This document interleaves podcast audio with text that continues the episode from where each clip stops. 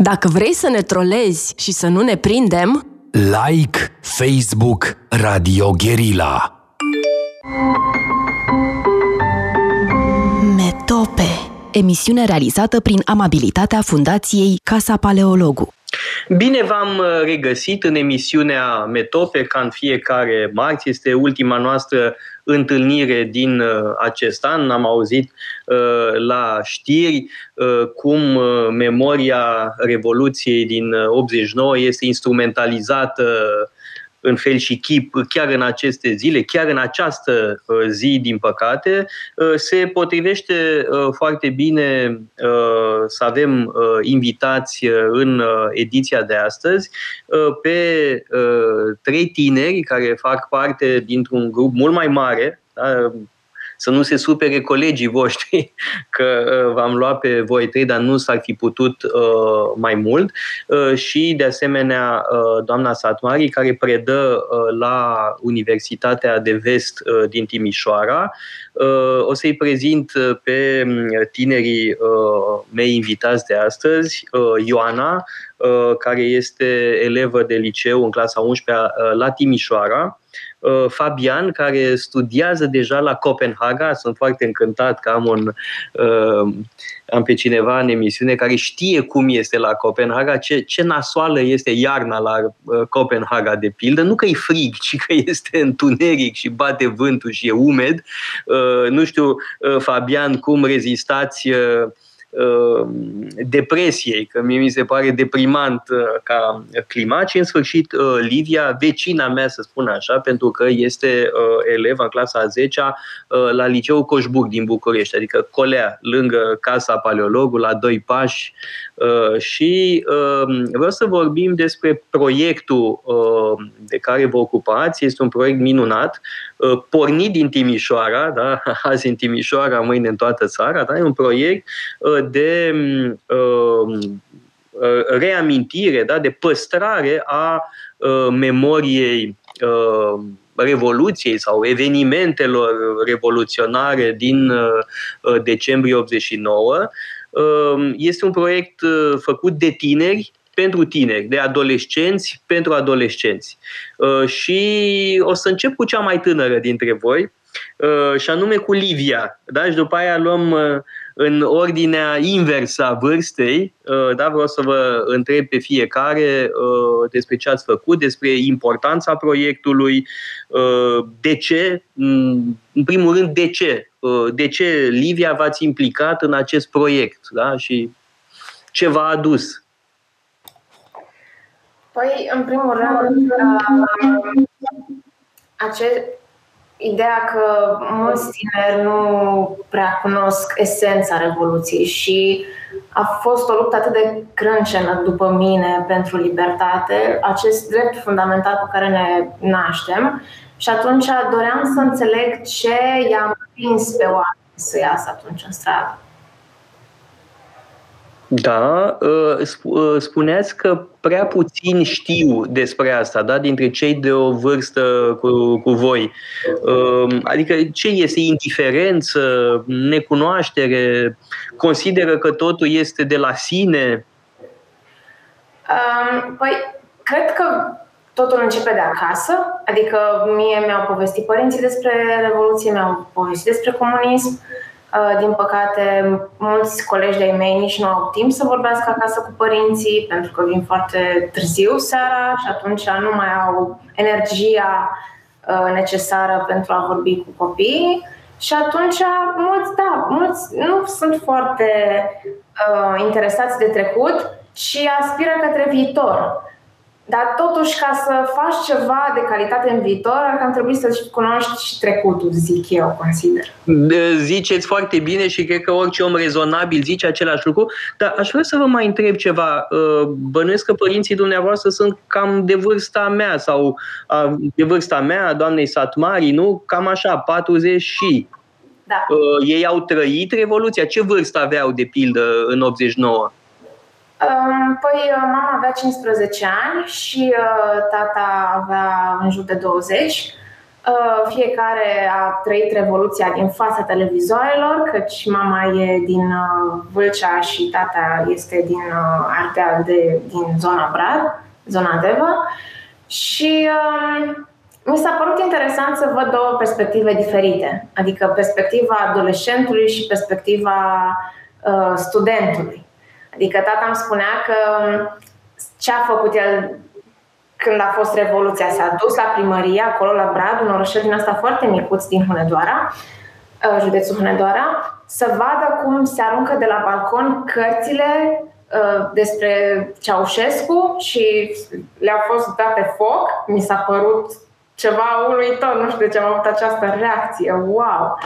Și atunci am dorit să aflu mai multe despre revoluție, de ce s-a procedat în felul în care s-a procedat. Mi se părea un gest destul de extrem să dai foc unor cărți, să, să adune lumea așa, să se uite la cărțile acelea cum ard. Și na, am avut ocazia prin acest proiect să vorbesc cu oameni autentici care au ieșit în stradă cu un, o dorință și au luptat pentru ea. Și a fost minunat să aflu cum au simțit acele momente.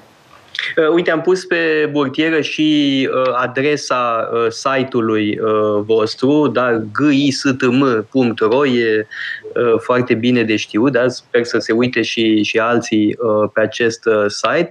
Și în ordinea uh, inversa vârstei o să uh, o întreb pe Ioana, uh, dacă înțeleg că Ioana a și pregătit-o cumva uh, pe Livia. Da, este a doua etapă la care particip. Am fost în ambele ediții ale proiectului. În prima ca participant, iar acum ca mentor. I-am învățat pe liceenii din ediția aceasta cum să se conecteze cu persoanele pe care le intervievează, ce um, contează să abordeze într-o discuție atunci când vor să se lege de sentimente. Sau... Ce contează? contează... Mentorații-ne o leacă și pe noi. Contează mai întâi să te apropii, să nu încerci uh, direct să ajungi la ce a fost mai greu sau uh, când s-a simțit cel mai uh, înfricoșat sau cumva când a avut cel mai puternic sentiment de curaj. Ar trebui să începi de la lucrurile simple, de la mai întâi întâmplările, acțiunea uh, de bază a, a ce a trăit atunci, mai apoi să pui întrebări legate de ce a simțit și chiar să fii interesat să afli răspunsul. Da, bun, deja aveți o arhivă importantă, nu? În primul rând, câți sunteți implicați în proiect? Câți tineri sunteți? În cele două ediții, în jur de cincizeci șaizeci. Da, și cât, câte persoane ați interogat? Interogat, uh, intervievat, să spunem altfel. Tot cincizeci. Ah, cincizeci cincizeci, suntem cincizeci cincizeci, da? cincizeci de participanți, cincizeci de uh, intervievați. Uh, bun, uh, o să revin la uh, subiectul celor pe care i-ați intervievat, că aș vrea câteva detalii uh, și o să-l întreb și pe uh, Fabian, uh, da, care este sensul implicării lui, ce i-a adus uh, această implicare și tot așa, de ce? Că mă interesează foarte mult motivațiile voastre. Uh, pentru mine mai mult a fost uh,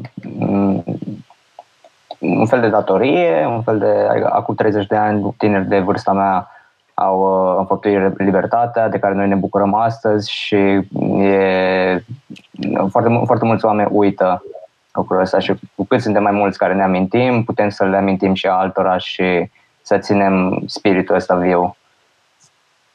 Uh-huh. Uh, vor, deci uitarea, tema uitării, a combate uitarea.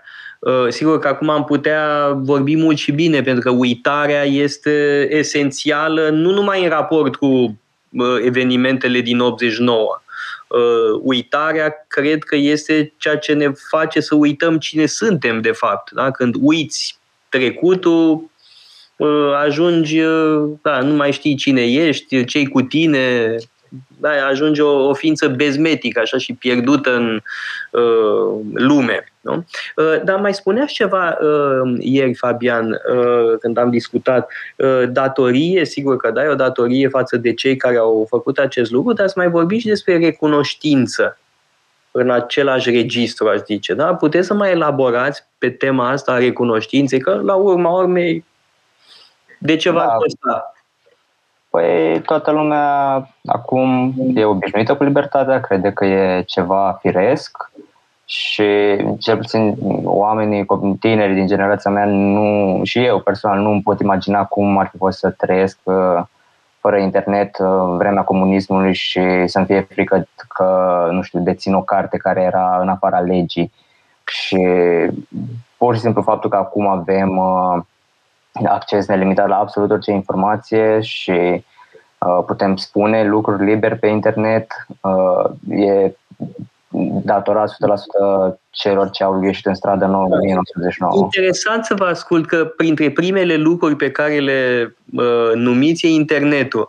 Mie nu mi-ar veni, de exemplu, asta în minte. Sigur că folosesc internetul foarte mult, dar Uh, pentru mine mult mai neplăcute erau cât mă gândeam la perspectivele de studiu, ce aș fi putut să studiez uh, înainte de optzeci și nouă în România, adică practic având un dosar prost nu prea aveam unde să mă duc, adică aveam opțiuni foarte restrânse, uh, libertatea de exprimare era foarte îngrădită uh, și plus mai e ceva, ceva ce nu știu dacă vă dați seama suficient cât de înjositoare era prostia oficială, da, imbecilizarea permanentă la televizor. Când deschideai televizor, auzeai numai tâmpenii și imbecilități, vedeai mereu mutra lui Ceaușescu, care dădea indicații prețioase și această, acest sistem al prostiei oficiale era umilitor pentru inteligență, fără a mai vorbi de lipsurile materiale, că iarăși nu vă puteți imagina, da? Cum era când intrai într-un magazin și nu găseai decât muștar, nimic altceva. Sau numai așa zisă șampanie zarea și nimic altceva, deci nimic, nimic, nimic altceva. Asta e greu de imaginat și e interesant că primul lucru pe care îl numiți este internetul. Dar mie nu mi-ar veni asta în minte. Fabian.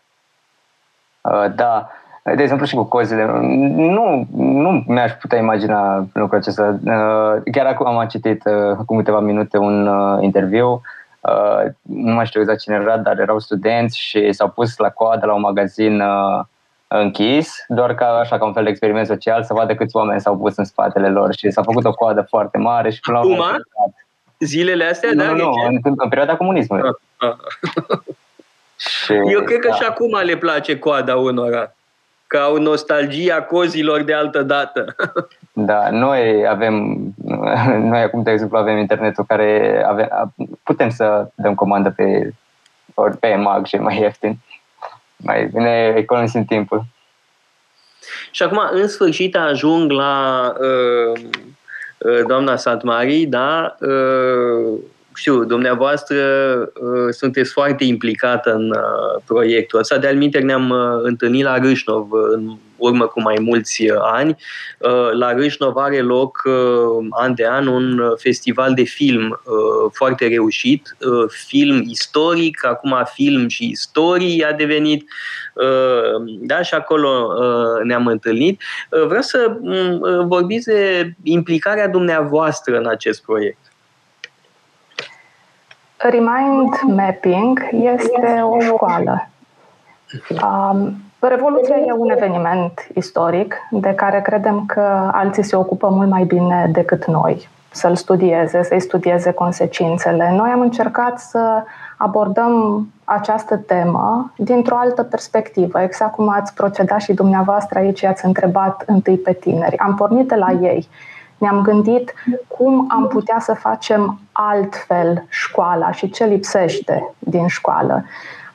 Și le-am prezentat Revoluția ca pe o stare a spiritului, ca pe o stare de spirit, spiritul acela mereu treaz, spiritul acela care, sau mintea omului care gândește cu capul lui, spiritul materializat, concretizat, în spiritul de sacrificiu care i-a făcut pe oameni să iasă în stradă și să strige libertate. și, evident, și prin metodele pe care le-am propus în acest proiect, am reușit să construim, de fapt, o punte foarte solidă între ceea ce doream noi să realizăm și implicarea tinerilor. Pentru că proiectul dorește să realizeze o arhivă de memorie a momentului optzeci și nouă în România și a început cu Timișoara acum doi ani, iar anul acesta au continuat cu alte orașe, inclusiv Timișoara, dar dorește să fie un proiect realizat de tineri în care ei să conștientizeze valoarea libertății, cum a spus și Fabian mai devreme, și să aibă o întâlnire de fapt cu istoria, stând de vorbă cu oamenii care au făcut posibilă această libertate pentru ei astăzi. În, în ce sens este o școală? Um,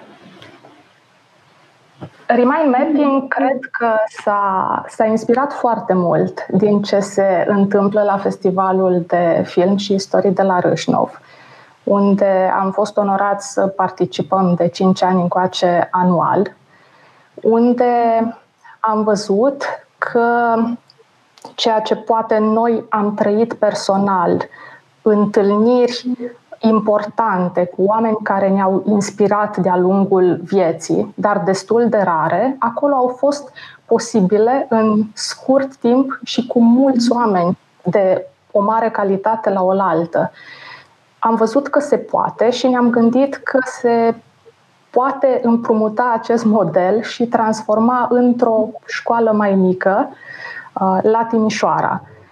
Poate că m-a influențat foarte mult și faptul că în această perioadă propria mea fiică era în acel interval de vârstă căruia îi se adresează școala de vară Astra de la Râșnov și am reușit să înțeleg mai bine și perspectiva tinerilor de cincisprezece douăzeci de ani. I-am ascultat cumva pe toți prin vocea fiicei mele și am înțeles la ce reacționează, cum și-ar dori să fie informația pe care ei o primesc, de la cine doresc să o primească. Propun să luăm o scurtă pauză publicitară și revenim apoi cu ideea asta de școală diferită. Radio Guerilla Metope. Emisiune realizată prin amabilitatea Fundației Casa Paleologu. Am revenit în direct în emisiunea Metope și vorbim despre acest foarte frumos proiect de reamintire a evenimentelor din optzeci și nouă, un proiect făcut de tineri, pentru tineri. Și vreau să vă întreb pe voi, Ioana, Fabian, Livia, în ce sens a fost o școală? Și în ce mod a completat școala oficială, să zic așa? Cine vrea să vorbească primul? Pot să spun eu? Da. Cred că a fost o școală a sentimentelor mai mult decât o școală tradițională în care să învățăm despre evenimentele de la Revoluție, pentru că au venit oameni acolo care ne-au povestit despre experiența lor, despre ce au trăit atunci, despre cum s-a manifestat în timp ce au trăit atunci, amintirile și ce simt acum legat de perioada aceea. A fost, de asemenea, o școală pentru că ne-a învățat cum să ne conectăm cu oamenii mai adânc, chiar dacă nu-i cunoaștem, și asta este foarte important oricând în viață. O școală a sentimentelor, îmi place mult formula asta, dar dați-ne niște exemple concrete. Cum se manifestă școala sentimentelor? Eu, de exemplu, am, m-a impresionat foarte tare o poveste a unei persoane care a venit și în prima ediție și în a doua.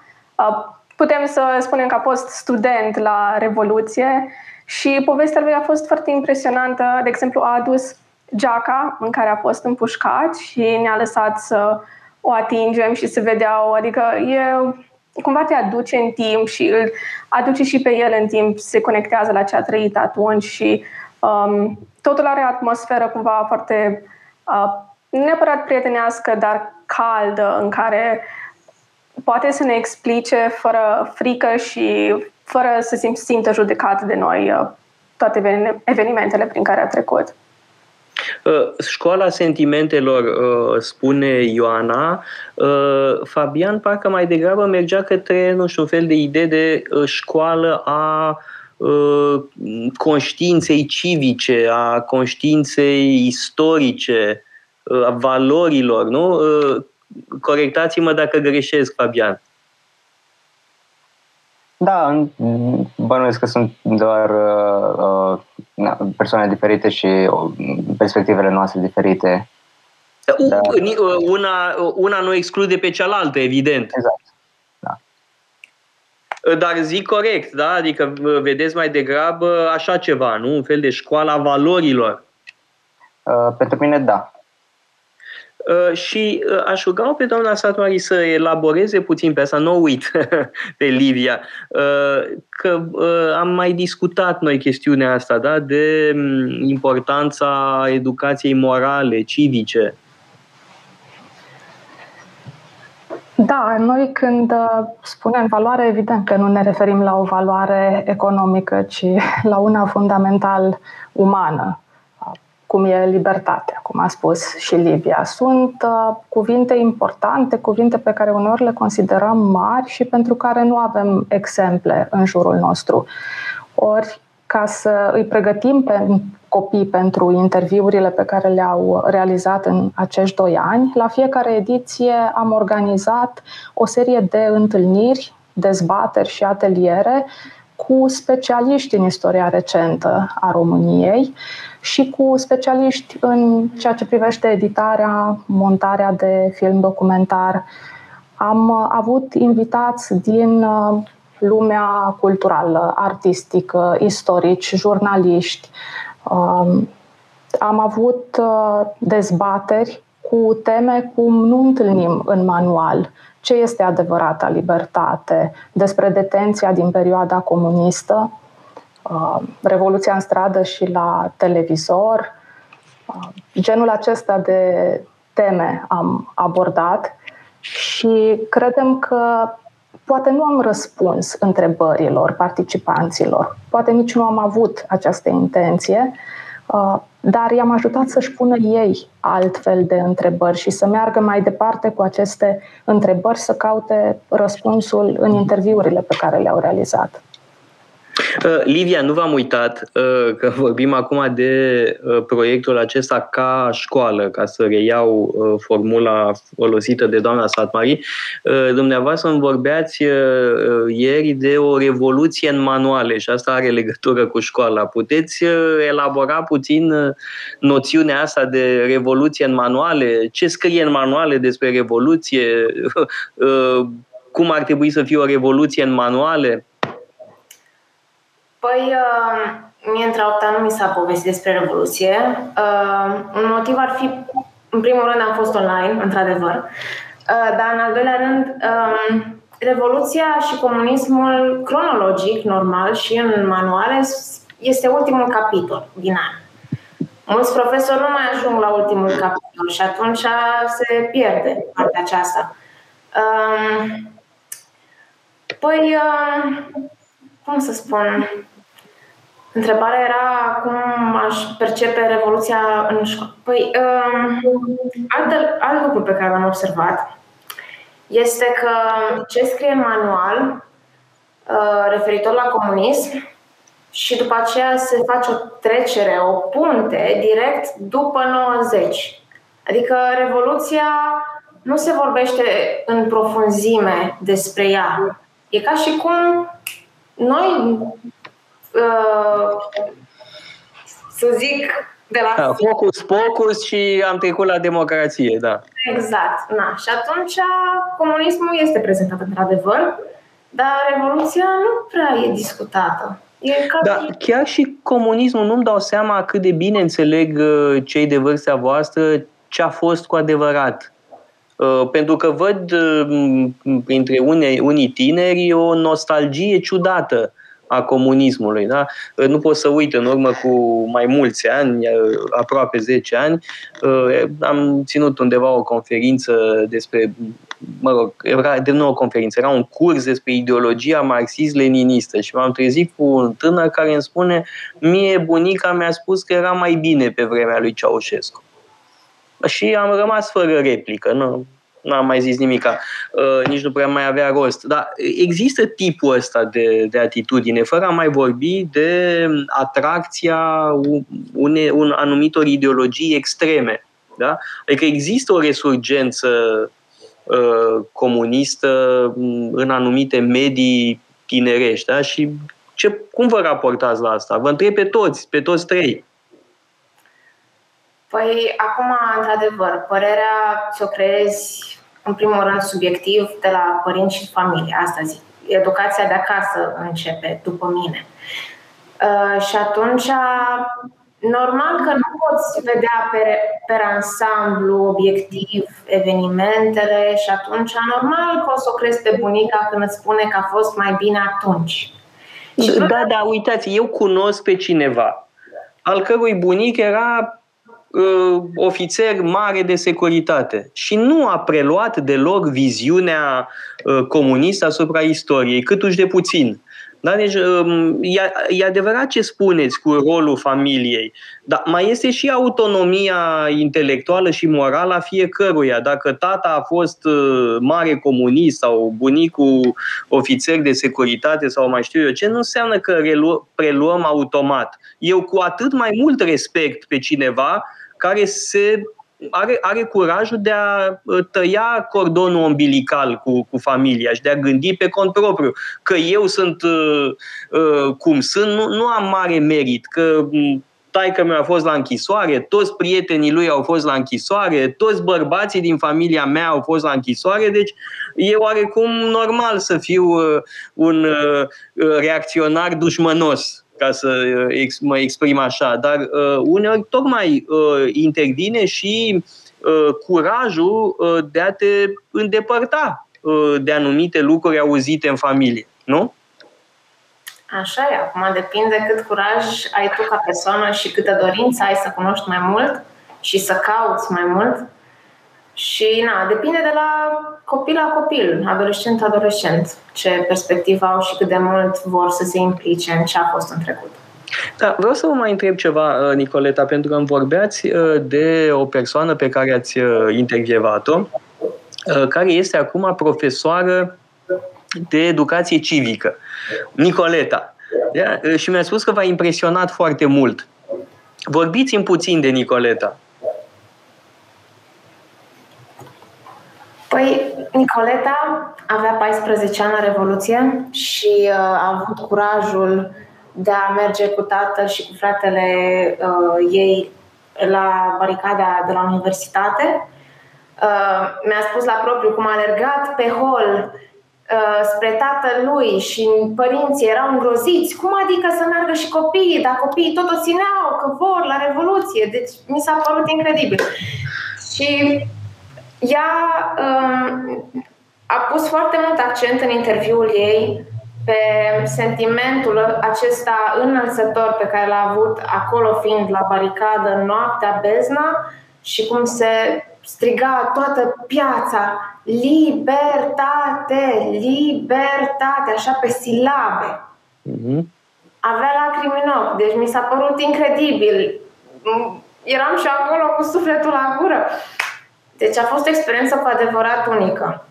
Păi, da, și a mai fost și arestată, că așa am strigat și eu libertate pe la ora unu, pe douăzeci și unu decembrie și mai târziu seara, dar nu m-a arestat nimeni, slavă Domnului, de, pe când Nicoleta cu tatăl ei la Zdup, nu?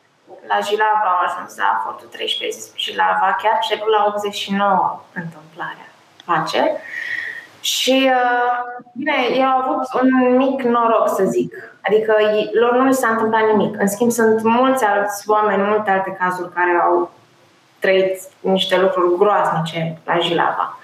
Dar ea a avut norocul să nu pățească nimic. N-a fost lovită, n-a, nici verbal, nici fizic, nu li s-a întâmplat nimic.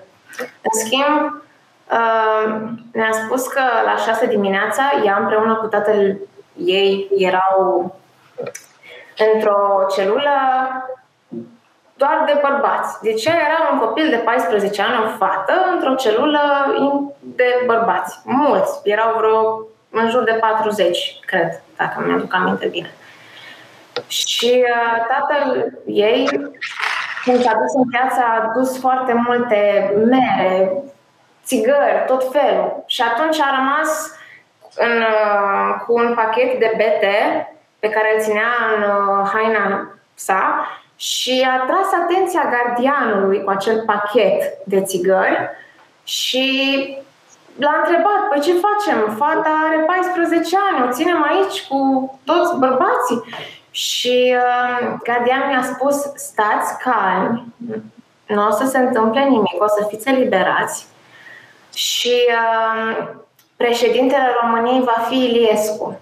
Asta a fost. Ce informat era gardianul? La ora șase dimineața, da, da, pe două. Ce informat? Cred că avea legătură directă la Kremlin. Da, o să vă povestesc și eu o întâmplare de dinainte de douăzeci și unu decembrie. Începuseră deja evenimentele la Timișoara și circulau tot felul de cifre nemaipomenite. Bun, în realitate n-au fost cifre atât de mari, se vorbea de patru mii de morți, de fapt au fost mult mai puțini, dar în fine, oricum, o represiune uh, teribilă. Și uh, țin minte și acum, că eram acasă, uh, sună telefonul și răspunde tata și se auzea foarte uh, greu, uh, Moscova, Moscova, adică Moscova. Uh, era legătură directă cu uh, Moscova și un uh, scriitor uh, din Basarabia, pe care tatăl meu îl cunoștea ca scriitor, îl sunase să-l întrebe ce se știe despre Timișoara. Respectivul scriitor era destul de important în anturajul lui Gorbaciov. Mă rog, era un reprezentant al Republicii Moldovenești, da? În, mă rog, Mă rog, în, la Moscova. Și uh, tata a spus, nu știu nimic concret, dar am auzit numai de niște cifre. Și uh, i-a spus, da, vrem să știm ce ați auzit, nu inform, informație, ce ați auzit. Da? Și uh, le-a spus, uite, am auzit că sunt trei mii, patru mii de morți, dar nu știu dacă e așa și nici nu prea cred că sunt atâția. Și nu, nu asta ne interesează, ne interesează să știm ce se spune. Da? Închid paranteza, dar n-am rezistat ispitei de a, de a povesti această uh, întâmplare care s-a produs pe optsprezece sau pe nouăsprezece uh, decembrie, dacă mi-aduc eu bine uh, aminte. Și mă întorc către Fabian și Ioana, că sunt convins că și voi aveți asemenea persoane uh, care v-au impresionat uh, în mod special. Uh, cine? Cine începe dintre voi? Ioana? Fabian? Da, eu am povestit deja uh, puțin. Uh, studentul despre care am povestit la început era chiar în cămin, a fost închis în cămin și a reușit... Ăla cu geaca. Da, cel cu geaca, da. A reușit să fugă cu un grup de prieteni și a văzut chiar prima persoană care a murit la noi, la Timișoara, care a fost uh, călcată de tank, a fost acolo chiar pe stradă, a fost fugărit. Uh, și s-a tras de mai multe ori uh, spre grupul lui și spre el. Odată a fost nimerit și știu că povestea exact când și-a dat seama cât de grav a fost lovit. El încerca să aibă grijă de uh, prietena lui, care doar era în șoc, nu era rănită. Și la un moment dat și-a dat seama că are sânge înspumat în gură. El a fost în armată și atunci a citit uh, un manual și știa că sângele înspumat apare abia atunci când ai plămânul perforat.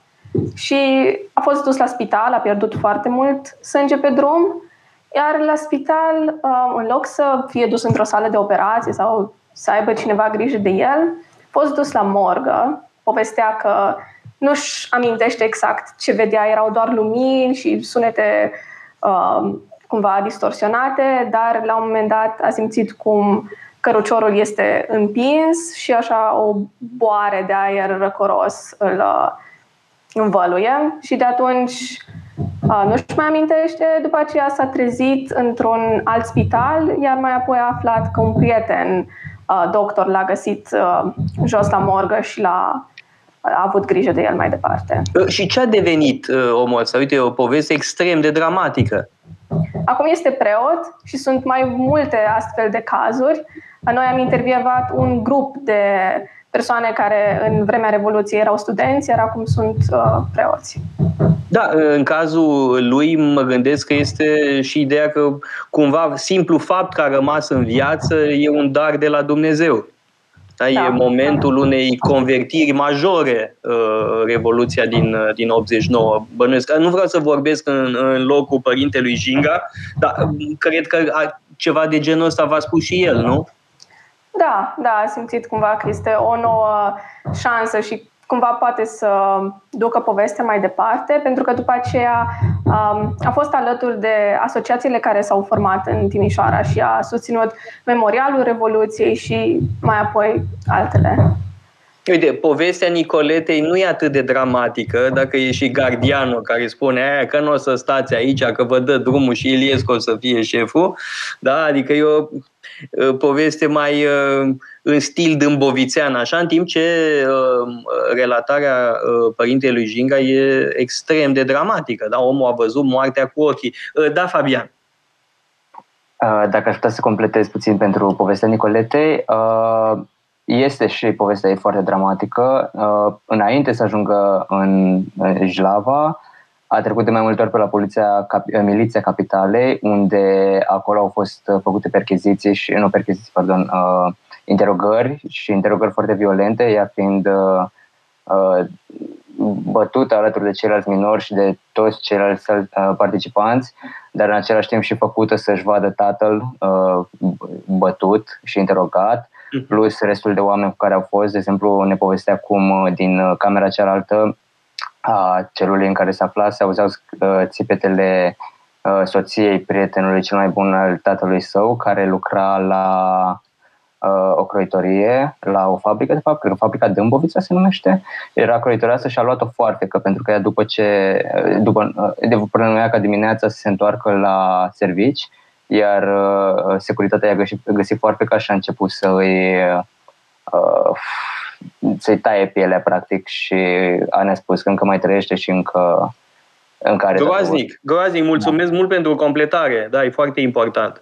Uh, Dar, Fabian, aveți și altă uh, poveste, altă întâlnire care v-a marcat? Uh, bun, Nicoleta, profesoara de educație civică, uh, părintele Jinga, dumneavoastră aveți așa un erou preferat? Bun, Nicoleta, am înțeles, este eroina tuturor. Da, uh, păi cu Nicoleta facem și documentarul, la interviul ei lucrăm și încercăm să-l completăm cu animație și cu... Așa, vorbiți și despre proiectul ăsta cu filmul, cu animație, da? Și vorbiți unul peste altul, că știu că și Ioana are de spus pe tema asta. Da, deci eu pe Nicoleta o știu, povestea Nicoleta o știu cel mai bine. Nu am reușit să-i cunosc încă, abia am intrat în proiect, dar am văzut majoritatea interviurilor și mai era un interviu cu o doamnă care povestea despre fiul său, care a fost împușcat la Revoluție și... Uh, toată povestea foarte dramatică, cum uh, uh, fiul său pe patul de spital a sunat și a spus că este totul ok și că să stea liniștită, chiar dacă el urma, știa că urma, urma să, moare, să moară, dar uh, i-a spus asta ca să o calmeze și să nu iasă din casă, pentru că știa că dacă va ieși din casă se va duce după spital și ea va muri la rândul ei în stradă. Și cumva asta... oricum se sacrifica, dar prin gestul ăsta a salvat-o și a aflat abia a doua zi și da, povestea unei mame care și-a pierdut fiul. Acum, vreau să întreb ceva pe doamna Satmari, că sunteți profesoară de geografie, mai exact de cartografie, ori în acest proiect e esențială noțiunea de mapping, da? Chiar așa se cheamă, Remind Mapping, da? Maparea, punerea pe hartă, da? Cartografierea Revoluției. Dar ce înseamnă dimensiunea asta? Da? Cred că sunteți esențială în proiect, că uh, cartografierea Revoluției e definitorie pentru întregul proiect. Informațiile despre Revoluție au fost foarte multe și înainte să începem noi acest proiect, dar foarte greu accesibile, în primul rând, din cauza volumului și din cauza formei de prezentare. Având preocuparea aceasta permanentă pentru hartă, mi s-a părut că e foarte util, foarte prietenos, accesibil pentru oricine să vadă evenimentele prezentate în spațiu. Fie sub formă de interviuri asociate locurilor despre care vorbesc, fie sub formă de fotografii, fie sub forma unor statistici. Am avut de la bun început acces la Arhiva Memorialului Revoluției din Timișoara, prin amabilitatea directorului de atunci, domnul Traian Orban, și el rănit la Revoluție, și prima noastră hartă a fost realizată în două zile și două nopți de o echipă care s-a întâlnit într-un weekend. A fost o hartă a arestaților în funcție de informațiile pe care le aveam în dosar, în dosare. O găsiți acum pe site, fie structurată pe sexe, fie pe grupe de vârstă, fie în funcție de autorii arestării sau de urme de agresiune. Apoi ne-am gândit că putem dezvolta proiectul și în alte direcții, dar mereu ne-am întors la hartă, la prezentarea aceasta sub formă de Bun, hartă. Dacă înțeleg eu bine, mă uit la arestații în București și dau de Nicoleta, da? De pildă. Din păcate, la arestați avem doar pentru Timișoara statistica. Aha. E un proiect de acum doi ani. Și abia anul acesta Bucureștiul a intrat în ceea ce numim noi Harta Revoluției. Evident că se va dezvolta, evident că vor intra și alte și orașe. O să pot să-l găsesc de pildă pe Patapievici, că Patapievici a fost arestat, a fost și el la Jilava. O să-l găsesc pe, pe harta asta? Cu poză, cu interviu, cu mă rog, prezentare sau cum? Dosarele arestărilor sunt anonime, așa am stabilit de la bun început că le vom publica. Adică, adică persoanele care au fost arestate nu apar acolo cu mărturiile lor? Nu apare o statistică, ah. aș spune, colectivă a arestărilor pe locurile emblematice. Sunt aproximativ douăzeci de locuri în Timișoara unde s-au făcut majoritatea arestărilor și atunci fiecare punct, fiecare dintre aceste douăzeci de locuri apare reprezentat în hartă, într-o formă grafică, într-o diagramă procentuală în care putem vedea... Și în București, de pildă, care locuri figurează? Din Piața Universității, dar ce mai apare pe hartă sau va apărea pe hartă? Pentru București, deocamdată, avem doar interviurile realizate de echipa de la Liceul Coșbuc.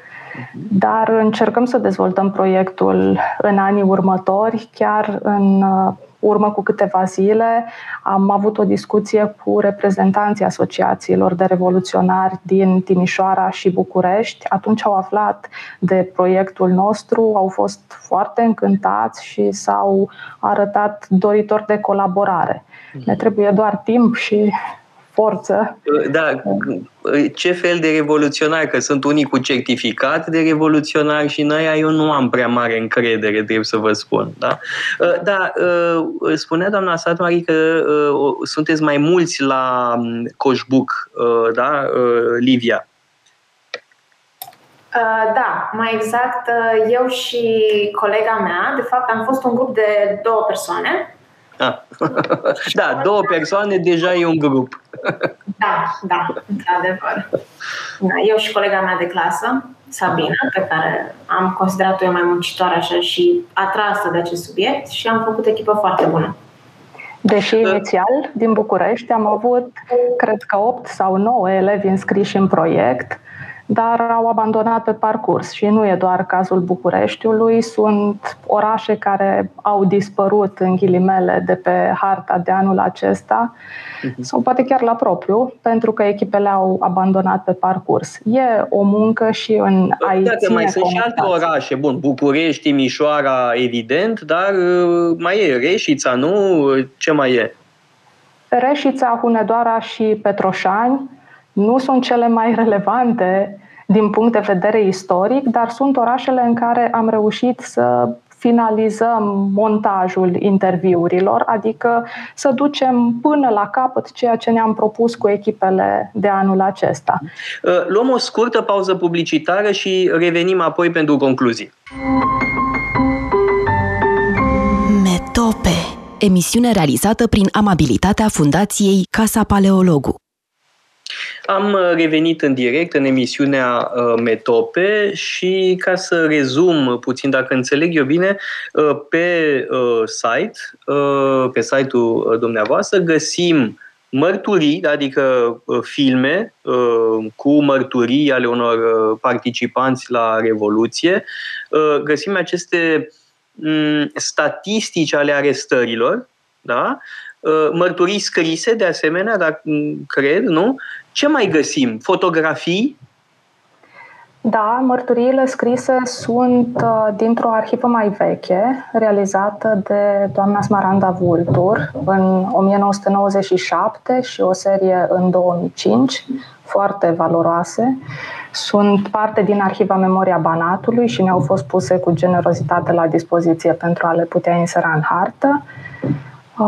Sunt interviuri video, sunt fotografii, există o hartă a emoțiilor pe care am realizat-o acum doi ani, întrebând aproape două mii de trecători, de timișoreni, ce simt în locurile cheie ale Revoluției atunci când se gândesc la Revoluție.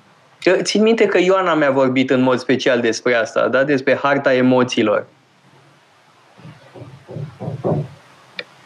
Da, eu am participat uh, acum doi ani când s-a făcut. Am fost uh, chiar în Piața Victoriei, în Piața Libertății și în Piața Unirii, aproximativ.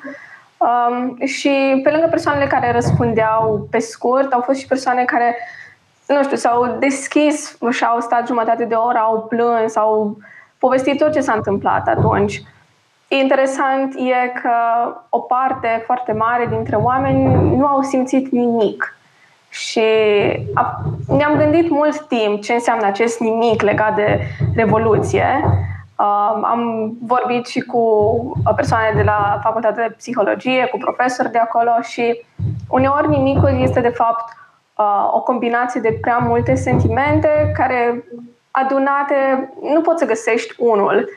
Așa că mai bine spui că nimic din prea multul care vine peste tine. Bun, mai poate să fie și o banalizare a locului respectiv, asta, pentru că eu, vrând nevrând, trec într-una prin Piața Universității. Dacă aș simți tot timpul emoții puternice, cred că aș ajunge la balamuc în scurt timp. Da? Dacă treci mereu printr-un loc și mereu îți aduci aminte de ce ai văzut acolo, sânge, răniți, lucruri de genul ăsta, da, n-ar fi de dorit. Dar, într-adevăr, răspunsul ăsta, nimic, este șocant, într-adevăr. Da? Și psihologii respectiv s-ar putea să aibă dreptate, că e posibil să ascundă, de fapt, emoții mai profunde, pe lângă, evident, indiferența, că există și multă indiferență pe lumea asta. Acum, pe final de, de emisiune, vă rog să mai adăugați ce n-am apucat să discutăm, da? Să... Silențiu. Da, doamna Satmari. Mie mi-ar plăcea ca această școală Remind să fie organizată în fiecare an, poate cu treizeci-patruzeci de studenți, așa cum a fost și până acum, și poate să mai avem o discuție peste zece ani, să vedem ce am reușit să facem în tot acest timp, pentru că interviurile acestea cu persoanele care au fost în stradă la Revoluție trebuie făcute cât mai repede. Oamenii au avut o vârstă atunci, dintre toate persoanele pe nu care noi le-am interviu. Nu suntem nici chiar așa bătrâni. Unii sunt foarte în vârstă. Ni s-a reproșat la anumite întâlniri că ce păcat că nu ați stat de vorbă cu Lorin Fortuna sau cu Liviu Tulbure. Da, cu Lorin Fortuna nu știu despre ce ați vorbit, despre reptilieni, despre gorilieni, da, despre... Și-ar fi dorit un, un interviu cu unul dintre lideri și... ar fi fost bucuroși ca noi să avem în arhivă un astfel de interviu. Îmi permit o observație că Ioana a evocat ce spun psihologii despre acel răspuns ciudat, nimic. Și o să fac și o puțină psihologie la botul calului, așa la final de emisiune.